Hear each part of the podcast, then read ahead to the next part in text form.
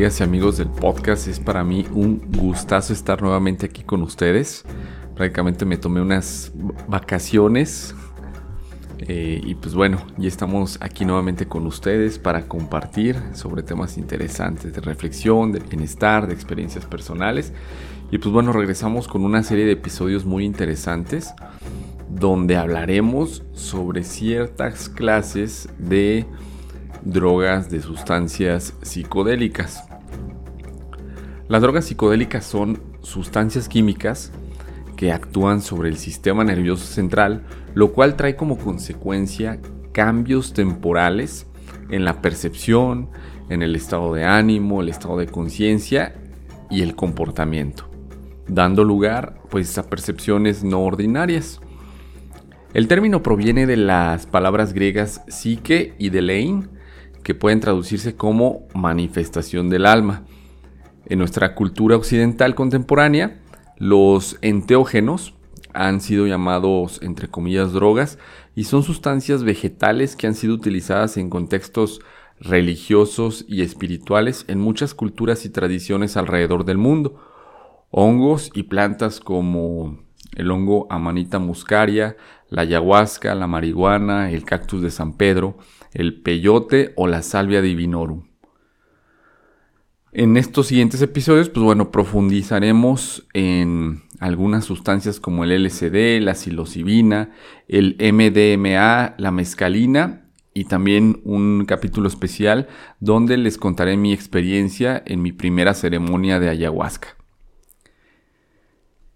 Hay un libro sobre este tema, se llama Cómo cambiar tu mente, lo que la nueva ciencia de la psicodelia nos enseña sobre la conciencia, la muerte, la adicción, la depresión y la trascendencia y la trascendencia del actor Michael Pollan.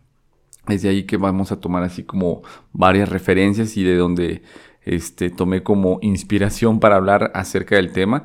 Además de que hay una serie basada en este mismo libro, eh, una serie muy interesante en Netflix que se llama Cómo cambiar tu mente. Igual son cuatro episodios y es un episodio dedicado a cada una de estas sustancias. Este, pues una serie que les recomiendo mucho si quieren saber más sobre el tema. Debemos ver estas sustancias de otra forma, dejar nuestros prejuicios atrás e informarnos para qué sirven y si los problemas mentales como el trastorno obsesivo compulsivo, el trastorno postraumático, el alcoholismo y la depresión pudieran curarse con estas sustancias. Este primer episodio sobre, sobre esta serie vamos a hablar sobre el LSD. Hay sustancias que ingerimos de forma cotidiana como son el café y el té y las sustancias psicodélicas las cuales actúan de manera más radical en nuestra conciencia. A lo que voy es que estas mismas eh, cosas que consumimos de diario, como pudieran ser el café y el té, pues son sustancias, eh, quizá no tan fuertes como otras, pero igual tienen cafeína e igual alteran nuestro sistema nervioso, por poner el ejemplo. Hubo un estudio que se realizó en el Hospital Universitario de Basilea en Suiza, donde se administró una alta dosis de LSD a voluntarios sanos, mismos que estuvieron durante la prueba monitoreados en el hospital, y este estudio analizó cómo el LSD afecta la fisiología y la mente. Todos, pues imagino, hemos escuchado pues cosas malas sobre el LSD y pues los demás psicodélicos, y pues de acuerdo a la investigación de Michael Pollan encontró que no son drogas adictivas, son poco tóxicas. Realmente no se conoce una dosis letal de LSD, pero obviamente pues sí tiene sus riesgos. Personas vulnerables o propensas a enfermedades mentales como la esquizofrenia, pues bueno, podrían tener problemas por consumirlo. Pero a lo que Michael eh, manifiesta es, si te guían apropiadamente y te encuentras en un lugar seguro, se aprovecha lo que se sabe sobre los psicodélicos, lo que minimiza el riesgo de que suceda algo no deseado. John, uno de los voluntarios del estudio, comentó, estas sustancias son muy poderosas, permiten que trabajes en experiencias, vamos a llamarlo entre comillas, enterradas, y tal vez puedan influir en tu vida diaria. Esto es un regalo, fue lo que él comentó respecto a su experiencia. En los años 60, cuando aparecieron los psicodélicos, se decían cosas como que alteraban los cromosomas, que te hacían saltar de edificios pensando que podías volar, que mataba a las personas, que, que podías volverte pues loco con su consumo. De 1950 a 1965 hubo un periodo inexplorado respecto al LSD, ya que era considerado este, como una droga milagrosa. Pero bueno, no hay mucha información disponible de ese tiempo. Polan comentó que tuvo que investigar a profundidad, ya que esta información, pues bueno, prácticamente fue borrada de la historia de la ciencia. Durante este periodo y gracias al descubrimiento del doctor Albert Hoffman, el laboratorio Sandos, ahora este laboratorio es llamado Novartis, inició un programa abierto de investigación y desarrollo. Informaron a los investigadores, psicoterapeutas, psiquiatras que tenían una nueva sustancia y pues bueno, que se las enviarían para su estudio y así comenzaron los especialistas a buscar un uso para el LSD. El doctor Albert Hoffman fue un químico suizo quien sintetizó por primera vez el LSD en 1938. Esto como parte de un programa para purificar y sintetizar componentes activos de plantas medicinales para su uso en medicamentos. El LSD tiene efecto en dosis muy pequeñas, se mide en microgramos, millonésimas de gramo, para que nos demos una idea de, lo pequeño que tienen que ser las dosis de esta sustancia. El Dr. Hoffman describe su primera experiencia con una dosis de 250 microgramos de LSD como algo horrible, una tortura, esa sensación de estar en un mundo diferente como si el fin se acercara se sentía que estaba enloqueciendo y pues bueno, realmente una vez que pasó el clímax de ese estado angustiante, comenzó a disfrutar entonces y de la experiencia, de los colores y formas inesperadas, imágenes fantásticas, caleidoscópicas. Fue impactante que cada percepción acústica se transformara en una percepción óptica. Es decir, que lo que él escuchaba se transformaba en algo que podía ver. A eso se refiere. Al día siguiente de su experiencia con el LSD comenta sentirse como nuevo, con una vida nueva, sintió como si hubiera nacido de nuevo. Esta fue la experiencia del Dr. Hoffman, descubridor del LSD. Respecto al uso inapropiado del LSD en los 60 y su uso recreativo, es decir, no médico, el Dr. Hoffman dijo, si fuera posible detener su uso inapropiado, su mal uso, entonces pienso que sería posible dispensarla, usarla para su uso médico, pero mientras siga siendo mal utilizada y mientras la gente siga sin entender realmente los psicodélicos, empleándolos como drogas recreativas, placenteras, errando a la hora de apreciar las muy profundas experiencias psíquicas que pueden inducir, su uso médico seguirá parado. Su consumo en las calles ha sido un problema durante, pues bueno, mucho tiempo. En las calles las drogas se entienden mal y ocurren pues accidentes. Esto hace muy difícil que las autoridades sanitarias pues cambien su política y permitan el uso médico de estas. Y aunque podría ser posible convencer a las autoridades sanitarias de que los psicodélicos, pues bueno, pueden ser utilizados con seguridad de manos responsables, pues su uso callejero sigue siendo muy difícil que, pues bueno, las autoridades estén de acuerdo.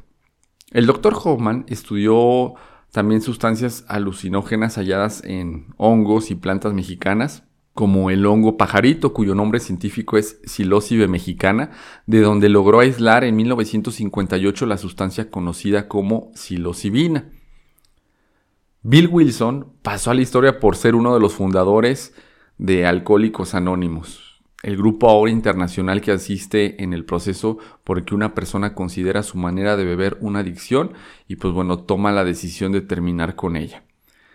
Y si bien este método se considera uno de los más efectivos para este fin que es dejar de beber, dejar de tomar, es poco conocido que el propio Bill, Bill Wilson, experimentó con el LSD como un recurso alternativo para alcanzar el mismo objetivo, además de usarlo para el tratamiento de la depresión debilitante que ataca a algunos.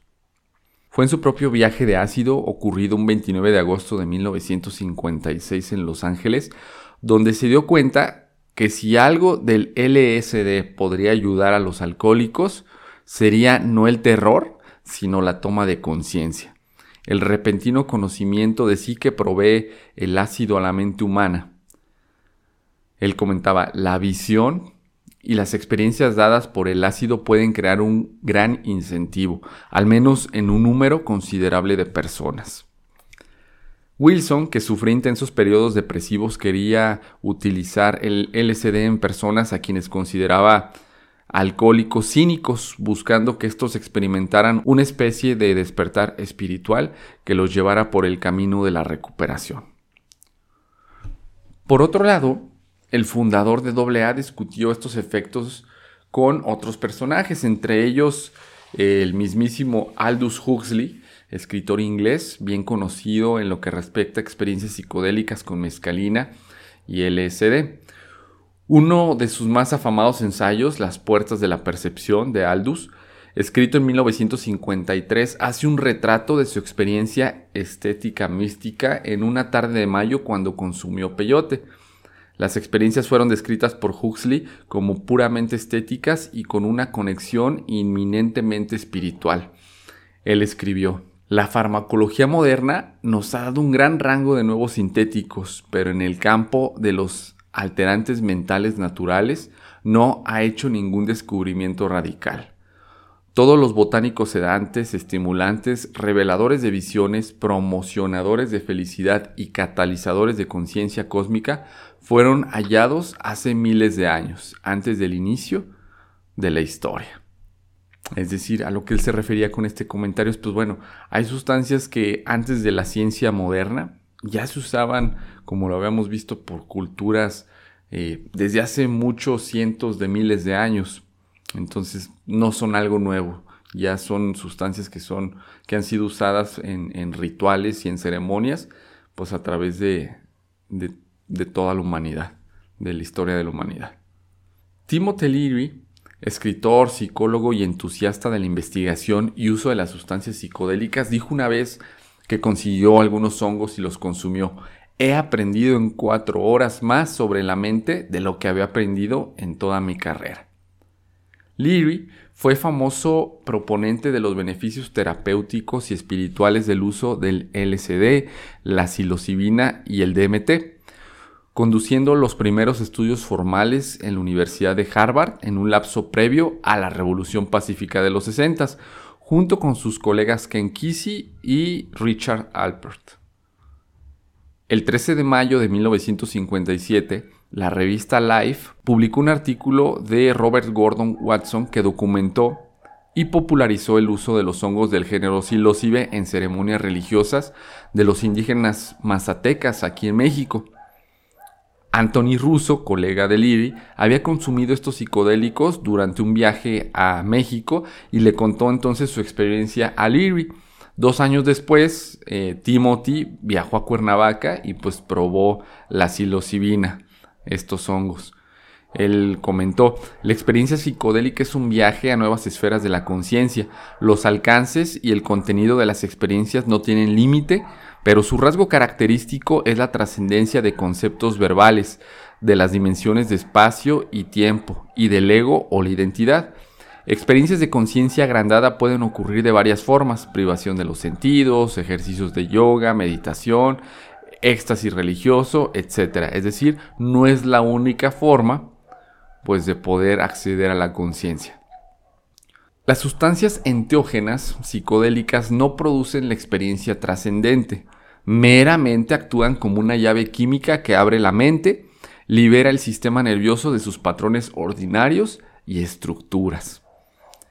En septiembre de 1966, Leary fundó la Liga para el Descubrimiento Espiritual, una religión que declaraba al LSD como su santo sacramento, en parte como un esfuerzo infructuoso pues por obtener un estatus legal para su uso y otros psicodélicos como elementos constitutivos de la supuesta religión, basándose en el argumento de la libertad de religión.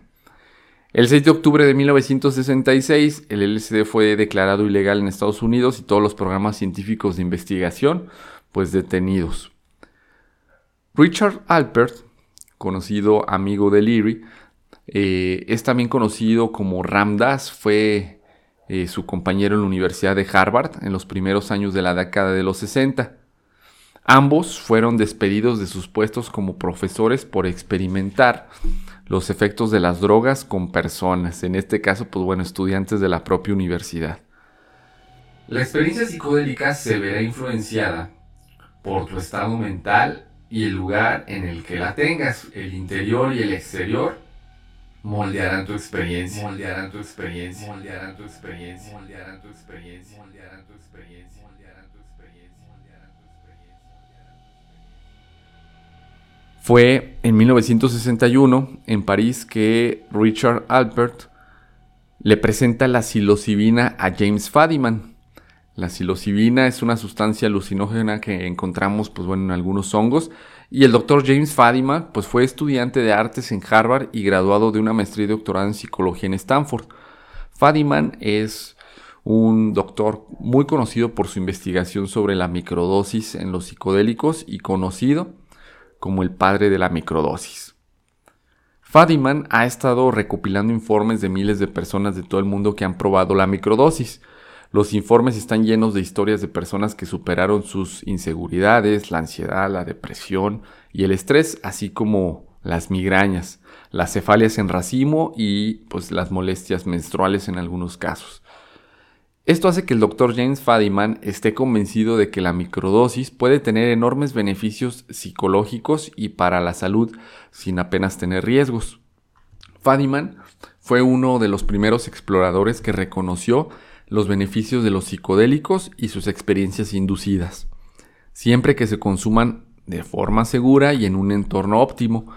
En 1966 publicó un estudio llamado Los psicodélicos en el experimento de resolución de problemas, que se centra en la influencia positiva del LSD en la creatividad.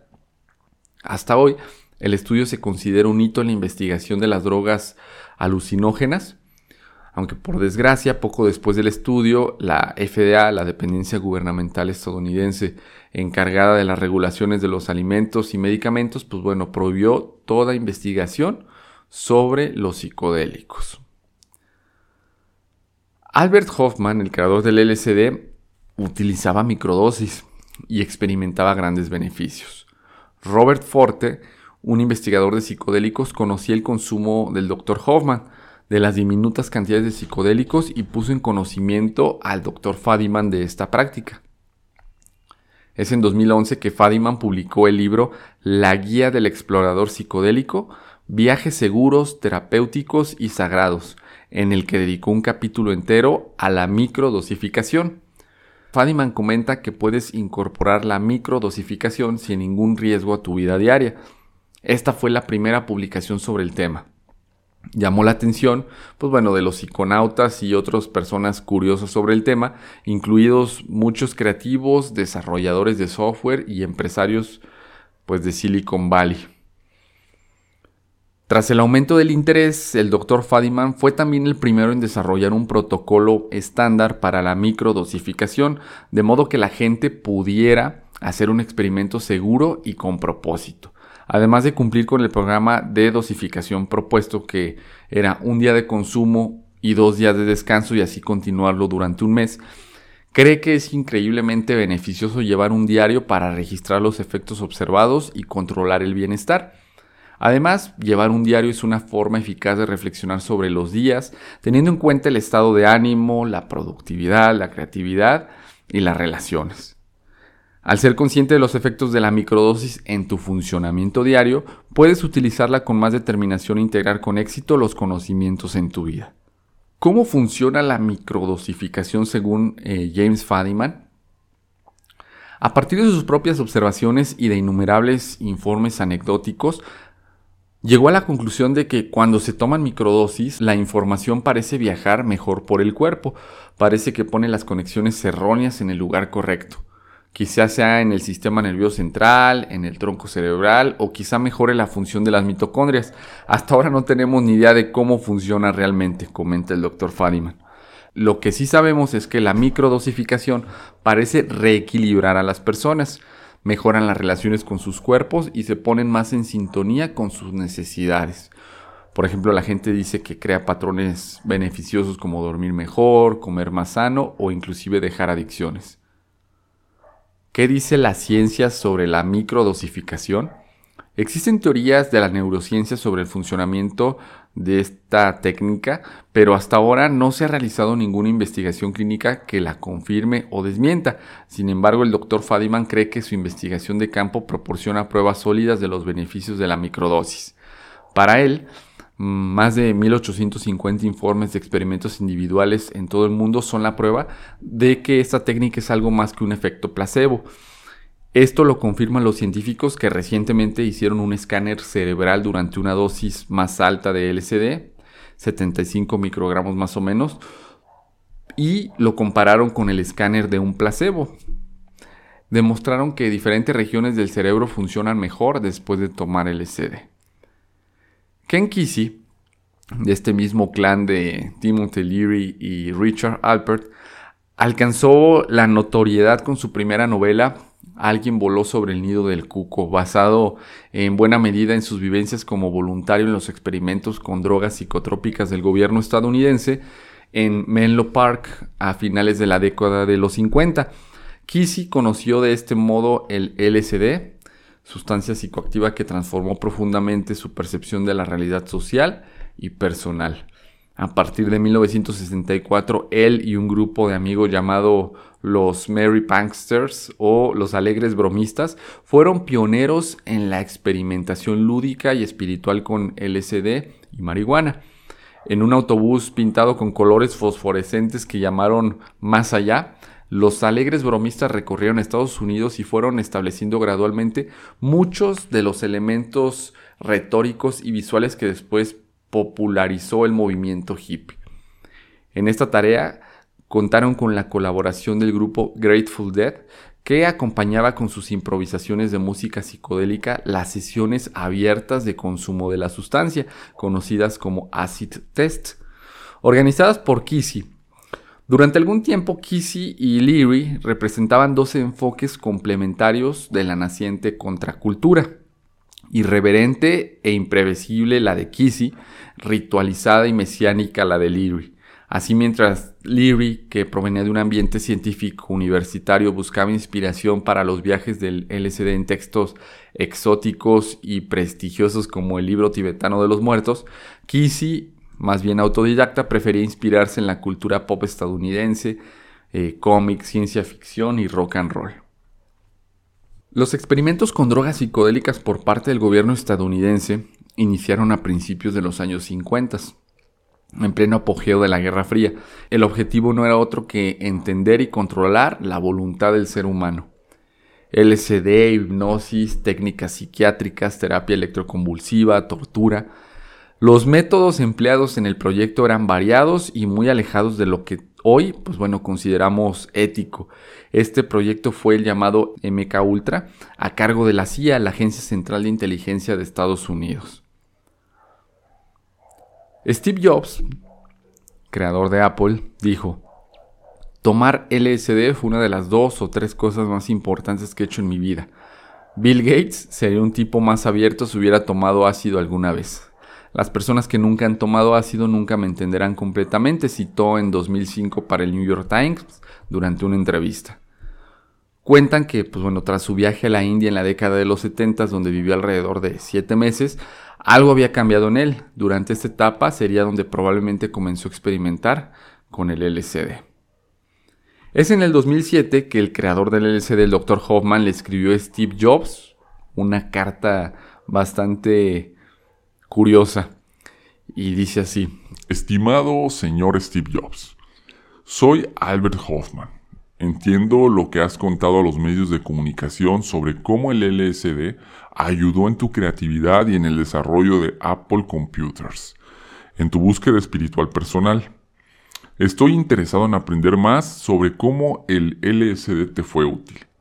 Te estoy escribiendo ahora, poco después de mi 101 aniversario, cumplió 101 años el Dr. Hoffman, para solicitarte el apoyo en el estudio propuesto por el psiquiatra suizo, el Dr. Peter Gasser, sobre el LSD como ayuda a la psicoterapia en pacientes con ansiedad asociada a una enfermedad potencialmente terminal. El estudio se convertirá en la primera psicoterapia asistida por LSD en más de 35 años y será patrocinada por MAPS, la Asociación Multidisciplinar de Estudios Psicodélicos. Espero que puedas ayudarme, sinceramente, Albert Hoffman. Nos quedaremos toda la vida con las ganas de saber la respuesta de Jobs. Hoffman moriría meses después de enviarle esta carta. Nunca sabremos pues, hasta qué punto influyó en Jobs el consumo de esta sustancia, ni la importancia o no que haya tenido para el desarrollo de Apple. Para Hoffman, si hubo premio antes de su muerte. La sustancia a la que le dedicó parte de su vida tomó una última victoria a finales de 2007 cuando las autoridades suizas permitieron que se llevaran a cabo experimentos en psicoterapia con pacientes que sufren de enfermedades físicas terminales. Se trataba del primer estudio sobre los efectos terapéuticos del LSD tras 35 años. Fue a inicios del 2000 que se retomaron los estudios en Suiza por el doctor Peter Gasser.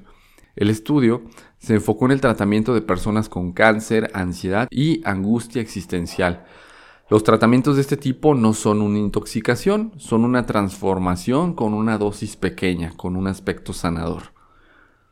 No es muy difícil conseguir ácido hoy en día, mucha gente lo vende y mucha gente lo consume, pero solo hay un hombre en el mundo con autorización legal para ofrecer un tratamiento a base de dietilamida de ácido lisérgico LSD. Y este doctor es el doctor Peter Gasser psiquiatra suizo que pues, ha pasado casi una década dedicado a la investigación de las sustancias psicodélicas, retomando el trabajo del Dr. Hoffman, quien fue el primero en sintetizarlo. El Dr. Hoffman se reunió con Gasser en varias ocasiones para dar su beneplácito a la incursión de este en el campo de la terapia experimental asistida con sustancias psicoactivas. El Dr. Gasser mostró interés por los fármacos psicodélicos a partir de un enfoque médico desde que probó el LSD hace casi 25 años. En 1988, la Oficina Federal de Salud Pública Suiza concedió un permiso especial a varios psiquiatras para iniciar una investigación de la sustancia, pese a la prohibición mundial que había sobre ella. Él fue uno de los cinco médicos suizos autorizados para utilizar MDMA y LSD en sus estudios y para probar el tratamiento psicoactivo él mismo, hasta que en 1993 Suiza pues volvió a establecer una prohibición sobre su uso. El doctor Gasser, pues bueno, no tenía intención de dejar de usar el ácido en sus investigaciones. Dijo, la existencia de estas sustancias es una realidad, por lo que yo veo más útil investigar sobre sus posibles riesgos y beneficios que impedir que se haga. Escribió en un boletín en 1994. Ignorar las sustancias prohibidas no evitará que sigan utilizándose con resultados destructivos de forma clandestina. Es en 2007 que el Ministerio de Salud suizo aprobó un estudio piloto del Dr. Gasser en el que se analizaban los efectos del ácido administrado en pacientes que sufrían de cáncer y otras enfermedades terminales. Cada paciente se sometió a dos sesiones de terapia con fármacos con una interrupción entre ambas terapias. Después de siete años de investigación, el estudio se publicó finalmente bajo el título de Psicoterapia asistida con LSD para el tratamiento de la ansiedad asociada a enfermedades potencialmente mortales. Un estudio cualitativo de los efectos subjetivos agudos y sostenidos. Este ensayo fue el primero que se realizó de forma controlada, pues ya en el siglo XXI. En 2015 le realizaron una entrevista al doctor Peter Gasser y pues nos compartió lo siguiente. En esa entrevista le preguntaron qué cree que aporte el LSD a sus terapias y que no podía conseguir antes por el método tradicional. Él contestó, estoy convencido que el LSD aporta un beneficio extra a muchos pacientes. Lo experimenté yo mismo de joven cuando tuve la oportunidad. También lo he comprobado en el estudio que realicé y con los pacientes a los que he tratado creo que aporta otro elemento que no se logra con la terapia oral, gestal, terapias de comportamiento, cualquier otra. Esto no quiere decir que piense que es el único tratamiento, el verdadero o el mejor, sino que creo que debería de tener su lugar entre los otros métodos existentes. Para muchas personas resulta muy útil entrar en un estado mental alterado y vivir quizás experiencias espirituales, experiencias importantes, algo que no se puede lograr con una terapia normal le dijeron, bueno, ¿cuál es el perfil del paciente que recibe este tipo de terapias? Él contestó en el estudio, con LSD trabajamos únicamente con pacientes con cáncer. Partimos de la premisa de que una persona con una enfermedad potencialmente mortal, pues bueno, se enfrenta a problemas existenciales que a su vez pues pueden causar ansiedad. Tener un encuentro con uno mismo, que es en lo que puede convertirse una experiencia con LSD, puede ayudar a un paciente a lidiar con estas cuestiones vitales. Existen más posibilidades de estar relajado y receptivo de forma que se reduce el nivel de ansiedad cuando se trata el tema de la muerte. Ahora estoy intentando explorar el potencial del LSD en pacientes pues también con otros problemas. Por supuesto, el caso de pacientes con cáncer es una situación especial, pero existen otros ejemplos en la vida en los que debemos enfrentarnos a cuestiones profundas y de gran importancia y en los que creo que el LSD puede ser de mucha utilidad. Lo difícil es decidir si debería ser un tratamiento exclusivo para pacientes o si también podría emplearse en personas saludables. Mucha gente sana toma esta sustancia cada fin de semana, claro está, y tiene experiencias positivas y significativas. Pero yo debo preguntarme a mí mismo qué afecciones médicas pueden mejorar con el uso del LSD y cuáles no. Lo bueno del uso compasivo es que no solo estoy limitado a usarlo en pacientes con cáncer, sino pues que puedo aplicarlo en pacientes con cualquier tipo de dolencia siempre que disponga de una buena teoría sobre los beneficios que aporta y una forma pues de justificarlo. Si el gobierno de Suiza está de acuerdo, entonces pues tengo vía libre para usarla. También le preguntaron, ¿ya tenías una relación profesional previa con los pacientes a los que propusiste someterse a este tratamiento o el uso compasivo te incitó a buscar y a tratar nuevos pacientes que en tu opinión podrían beneficiarse de la terapia experimental? De hecho, el contesta fue una mezcla de las dos. El primer permiso que me concedieron fue para una paciente que llevaba mucho tiempo en tratamiento. Durante su infancia había sufrido abusos sexuales muy graves y hoy sufre de un trastorno de disociación.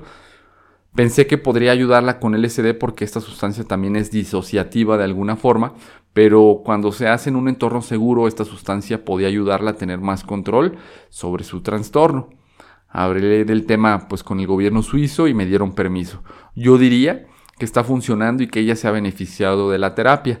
Ya lleva dos tratamientos con ácido y está muy contenta. Hay gente que me dice que ha probado varios tratamientos y que cree que el LSD podría ayudarle a dar un paso adelante. Otra pregunta fue, ¿tienes cierta flexibilidad en la forma de administrar ácido a tus pacientes? Sí, por supuesto, contestó, porque el uso compasivo no deja de ser una forma de tratamiento. Realmente estoy administrando el tratamiento que el paciente necesita. Puede que una persona se someta a una sesión y otra necesite ocho sesiones. Se trata de encontrar lo que sea apropiado para cada uno. En los ensayos había que administrar la misma dosis a cada paciente, pero pues ya en este caso en la vida real es distinto. ¿Y cómo decides las dosis y la frecuencia? Tengo permiso para administrar hasta 200 microgramos en una sesión. Fue el límite que solicité, ya que es la misma dosis que utilizamos en el estudio. De todas formas, cuando es la primera vez que un paciente lo toma, solo administro 100 microgramos porque creo que es suficiente y en realidad es mejor. Si la dosis es muy alta, el paciente puede asustarse o puede ponerse tenso en lugar de relajarse. Depende de la situación y de lo que sea más apropiado para el paciente desde el punto de vista médico. Podría solicitar permiso para administrar dosis mayores, pero debería justificarlo. Lo mismo ocurre con la frecuencia del tratamiento. ¿Algunos de tus pacientes han tratado de consumir alucinógenos después de haber hecho una sesión de tratamiento contigo? Los sujetos de estudio dijeron que, bueno, para ellos, el aspecto más interesante no era la droga misma, sino la combinación de esta con la música y la orientación, el tratamiento en su conjunto. Esto es la gran diferencia. Mm, tengamos en cuenta que prácticamente todos los pacientes a los que he tratado están en la segunda mitad de sus vidas. Si quisieran consumir drogas, pues ya lo habrían hecho antes.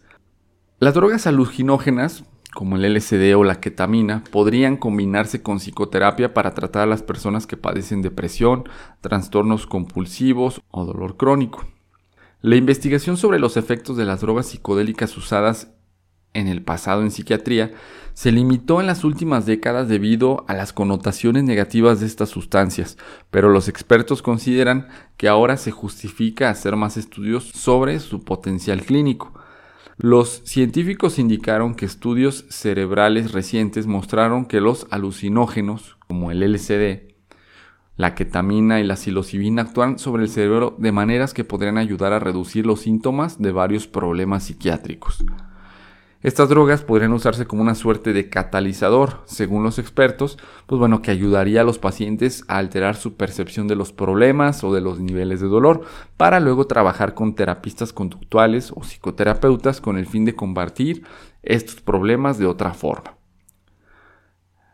Las drogas psicodélicas pueden brindar a los pacientes una nueva perspectiva, particularmente cuando surgen cosas como recuerdos reprimidos y luego se pueden trabajar pues, con esa experiencia, dijo Franz Waldweider del Hospital de Psiquiatría en la Universidad de Zurich. Los especialistas explican que según el tipo de persona que consume la droga, la dosis y la situación, estas sustancias pueden tener un amplio rango de efectos que van desde sentimientos de éxtasis de un lado del espectro hasta ansiedad que genera sensación de pérdida de control y pánico del otro. El doctor Bollenbeider y su colega Michael Cometer señalaron que la evidencia de estudios previos sugieren que este tipo de drogas ayudarán a aliviar los problemas de salud mental al actuar sobre los circuitos cerebrales y sistemas neurotransmisores que se alteran en las personas con ansiedad y depresión. Pero si los médicos fuesen a usarlas en el futuro para tratar a pacientes psiquiátricos, sería muy importante mantener las dosis de estas drogas en un nivel bajo y asegurarse que se administren por un periodo de tiempo relativamente corto, en combinación con sesiones de terapia, añadieron los expertos. El doctor Bollenbeider dijo, la idea es que se trataría de algo muy limitado, quizá varias sesiones durante unos meses, no algo a largo plazo como sucede con otro tipo de medicación. Las enfermedades mentales como la depresión están en aumento en todo el mundo y los doctores señalaron que hay muchos pacientes con problemas psiquiátricos que no responden bien a las medicinas habitualmente recetadas como los inhibidores selectivos de la recaptación de serotonina como Prozac o Paxil. Estas son enfermedades graves, debilitantes que acortan la vida y dado que los tratamientos actualmente disponibles tienen altas tasas de fracaso, las drogas psicodélicas ofrecerían estrategias terapéuticas alternativas que podrían mejorar el bienestar de los pacientes y la carga económica asociada sobre los pacientes y la sociedad, concluyeron los médicos. Pues bueno, estamos llegando al final de este episodio, como nos pudimos dar cuenta, en el inter de la historia desde el surgimiento de esta sustancia hasta nuestros días ha sido un estira y afloja entre la ciencia, entre los médicos, los psiquiatras y el gobierno, las leyes. Lo, se permitió, se empezó a estudiar, después eh, lo mencionaron ilegal, este, prohibieron cualquier tipo de investigación y hasta hace poco, apenas que comenzó el siglo XXI, fue que en Suiza, pues nuevamente abrieron las puertas a este tipo de investigaciones y es poco a poco que los científicos, los médicos especialistas en el campo, pues bueno, han ido investigando nuevamente este tipo de sustancias y cómo podrían ser pues beneficiosas para, para ciertos pacientes. Queda claro que aquí no estamos hablando del uso eh, recreativo del LSD donde pues sí, como lo sabemos, puede ser consumido en, las fiestas, en los raves, en... Este es un episodio donde quise hacer énfasis, me pareció a mí muy interesante, después de haber visto la, serie Netflix, donde como sustancias que muchas veces sobre las cuales tenemos prejuicios, este, donde todo el tiempo nos mencionas eh, son dañinas, son drogas, no sirven, este, cuidado con su consumo. Este, cómo después de esta investigación que, están haciendo los médicos, se descubre que pueden ser de utilidad o que son ya de utilidad pues para, para algunos tipos de, personas con enfermedades eh, mentales y algunas otras que tienen pues bueno problemas. La reflexión es un poquito sí dejar nuestros prejuicios de lado estar abiertos a nueva información que vaya fluyendo. Sabemos que hoy en día este, hay mucha, mucho flujo de información y que día a día se irán descubriendo pues, nuevas terapias, habrá nuevas investigaciones, nuevos documentos, boletines, este, y más que nada, dejar este, en su momento algún tipo de tratamiento con este tipo de sustancias, pues bueno, en manos de, de un profesional. Evitar, este, pues ahora sí que hacer uso de estas sustancias así como por cuenta propia me parece eh, algo riesgoso y más que nada al ser algo que no está pues como regulado eh, no sabes qué vas a comprar qué te van a dar eh, como ya lo hablamos pues esta cuestión de la microdosificación ¿no? que se ocupan este, cantidades muy muy pequeñas para que la sustancia te haga efecto entonces imagínate que compras algo y viene una sustancia muy, muy alta y no la pasas bien o al contrario te cobran las perlas de la Virgen y trae una sustancia muy baja. Realmente es lo malo de que sea algo que no esté regulado y más si no acostumbras consumir, si no eres conocedor, si etcétera, pues bueno, si con las cosas que están reguladas nos ven la cara, pues imagínense con las que no me, sí me parece un, tanto peligroso que por nuestra cuenta podamos este, experimentar con este tipo de, sustancias, en especial con el LCD, que es con el, del, que estamos hablando. Si no es, como ya lo, vimos a lo largo del capítulo, es importante un entorno seguro, es importante este, también qué es lo que tengas en, en tu mente, este, en, en tu espíritu, porque a final de cuentas, pues bueno, en este viaje eh, se podrán descubrir eh, cosas que tengas en el inconsciente, experiencias por ahí atoradas, entonces eh, tiene mucho que ver con la mente. Pues bueno, hasta aquí el episodio del día de hoy. Fue para mí un placer compartir con ustedes toda esta información.